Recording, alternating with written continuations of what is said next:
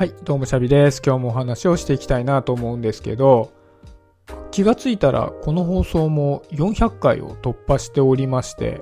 今回でね、401回目の放送になってるんですね。で、まあ100回目、200回目、おそらく300回目ってね、だいたい節目のタイミングでこの放送をね、続けてみてっていう振り返りをしているので、せっかくなんで今回もね、この問いと対話でつながるラジオを続けていてどうだったかみたいなことをね、振り返ってみたいなと思うんですけど、やっぱりね、400回って結構、まあそれなりにやったなっていう感じなんですけど、やっぱりね、やっている時の動機だとか、そういったものが刻一刻と変わってくるっていうこともあるし、やっている時のね、感覚も随分違うんですよね。で、僕はもともとは、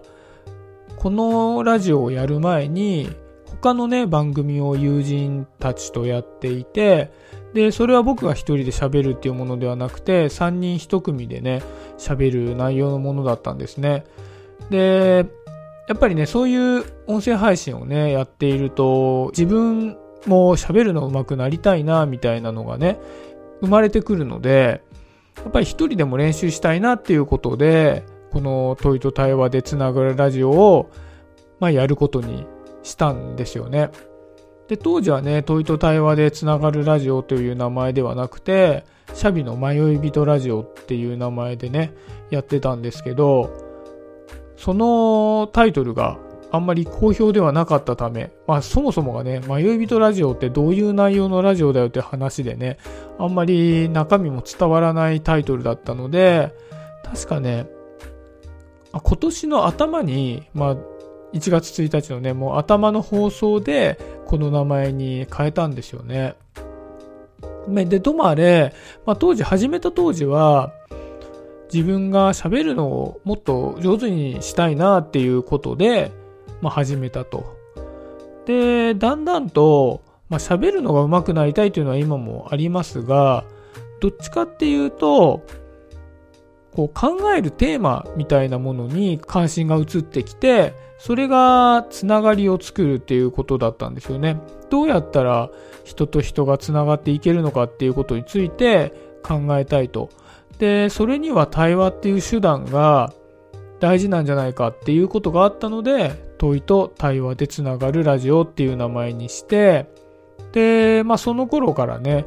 結構ゲスト会が増えてきて、で、まあ問いと対話なので、ある問いを立てて、そのゲストの人たちと一緒に対話をするっていう内容が、まあ割合として増えてきたんですよね。で、おかげさまでね、そういったまあゲストの方々っていうのはだいたい月に1回出てもらってますので、こう月の中で割合としてね、一人で話す回の割合よりも、ゲスト回のね、割合がだんだん増えてきて、今だとま半々から、ま、ゲスト回の方がやや多いぐらいにまでなってるんじゃないかなと思うんですよね。で、まあ僕にとってはね、それがとても楽しくて、やっぱりね、振り返ってみると、僕はこうやって一人で話しているよりも、人と話している回の方が好きなんだなっていうのをね、最近富に実感するんですよね。で、やっぱりこう人と話す回、ゲスト回をどんどん増やしていってみて、で、特に、まあ一元さんというか、ある方を一回呼んでおしまいみたいなんじゃなくて、月1ゲストみたいな感じで、同じ方とね、定期的に喋るっていうことをしてみて、で、なんかそれでまた心境の変化みたいなものもあって、で、そこでなんか気づいたこともいくつかあって、で、それは、やっぱり定期的に人と話す、同じ人と話すっていうのは、この番組のタイトルである問いと対話でつながるの、つながるっていう部分にすごく関わってくることだなっていうふうに思ったんですね。どうしてもなかなか会社とかね、そういったものでもない限り、人と定期的に決めて会うっていうことってないじゃないですか。僕もこういうね、まあラジオを収録するとかっていう理由がなければ、同じ人と月1でじゃあ喋ろうぜっていうことって今まであんまりしてこなかったなと思うんですよね。まあ、あるとすると、高校の時のね、同級生は、1年に1回は、ちゃんと会って話そうぜ、みたいな形で、まあ、大体ね、1年に1回のタイミング、どっかまあ、年始ぐらいにね、まあ、会って、お友達の家で喋ったりはしますが、まあ、そんなぐらいのもんで、高頻度でね、同じ人と喋るっていうことは、あんまり今までなかったなと思うんですよね。まあ学生の時とか、あとは会社のね、同僚とか、まあそういう間柄の人だけだなっていうふうに思うんですよね。で、ただそういうね、同じ学生とか、同じ会社で働いているっていう役割を前提としたつながりではなくて、そういったものとは関係なく月に1回テーマを決めて話そうよってしていることによって、その一緒にね、話してもらっている人たちとは、なんかつながりを深めることができているなっていうのが、一つのね、僕の、まあ、気づきというか、大きな財産になっているんですよね。で、そういった場としても、非常に僕個人としては、この問いと対話でつながるラジオっていうのが、僕にとって貴重な場になっているっていうのが一点あるなと思ったんですね。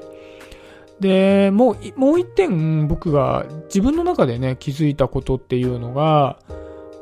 こんなにね、毎日喋り倒しているにもかかわらず、僕はみんなに向かって、どうしても伝えたいっていうことがあんまりないなって思ったんですね。これはまあ誰でもね、聞くことができるんですが、じゃあそれほど、じゃあ、みんなにね、このことをぜひ伝えたいんだ、聞いてほしいんだっていうことがあるかっていうとそうでもなくて、特にうん、みんなに聞いてほしいことっていうのはないな、そういう内容はないなっていう風にね、なんか喋れば喋るほどね、思うようになってきたんですね。僕は喋るのが好きなんですけど、みんなに向かって伝えたいことが特にあるわけではないっていうのが自分の中にあるなっていうのが、まあ、最近気づいたことですね。で、まあ一方で僕はごく身近な人たちに伝えたいことっていうのとか、ごく身近な人たちと一緒に培っていきたいことっていうのは強くあるなと思っていて、で、それはやっぱり対話とかを通じて、あ、僕はこういうふうに思っているよって、これはその人に、対話の相手には伝えたいし、その対話の相手が自分に対して何か伝えたいことがあって言ってくれるっていうのも嬉しいし、で、何より嬉しいのは僕の意見とか相手の意見そのものっていうよりも、そういったことを交換することによって何か新しい気づきだとか、そういったものが生まれたり、お互いに、あ、この人ってこういう考えの人なんだねっっていうことが分かり合えるっていうことそのものにすごく価値があるな。なんかその意見そのものが正しかったり、いい意見だったりっていうよりは、そこから新しい考え方が生まれたり、気づきが生まれることによって、そういった生まれたっていう体験を通して、またそのつながりっていうのは強くなっていくと思うし、お互いのね、気持ちとか考え方自体を知ることができるっていうことにすごく価値を感じてるんだなっていうのを僕はこういうね、まあ、一人で喋ってみたり、人と喋ってみたり、そういったことを繰り返すことによって、まあ、気づくことができたっていうのが、この400回の振り返りかなっていうふうに思います。だから、まあ、実際非常にね、内向きな理由で、この問いと対話でつながるラジオっていうのは、続けている部分があるのでね。じゃあそれを聞いている人、聞いてくれている人がどういうふうに思って聞いているかっていうことに関して、それほどね、やっぱり、深く考えて練って作っているわけではないんですよね。まあ、まあ今言いましたけど、内向きな理由で作っているところがあるので、ただそのことによって、例えば結果的に聞いてもらっている人がね、何かを考えるきっかけにしてくれたりね、あとは僕らのことにね、興味を持ってくれたりして、直接ね、僕らとつながるきっかけにしてくれたら嬉しいななんていうこともね、思うんですよね。なんか例えばコメントをくれたりして、僕がその人とつながることができたならば、すごく幸せだし、ゲストで来てくれた人の意見にすごく共感をしてくれて、そのゲストの人と、まあ、聞いてくれた人がつながるなんてこともあったら、僕としてはめちゃくちゃ幸いなので、まあ、そういったこともね、今後、どんどん増やせていけたらいいな、なんていうふうに思っております。はい。じゃあまたね、500回まで行くことがもしあれば、こんな感じでね、振り返っていこうかなと思っていますので、もしよかったらね、今後の放送も聞いていただけると嬉しいです。はい、そんなところで今日は終わりにしようかなと思います。今日もありがとうございました。シャビでした。バイバーイ。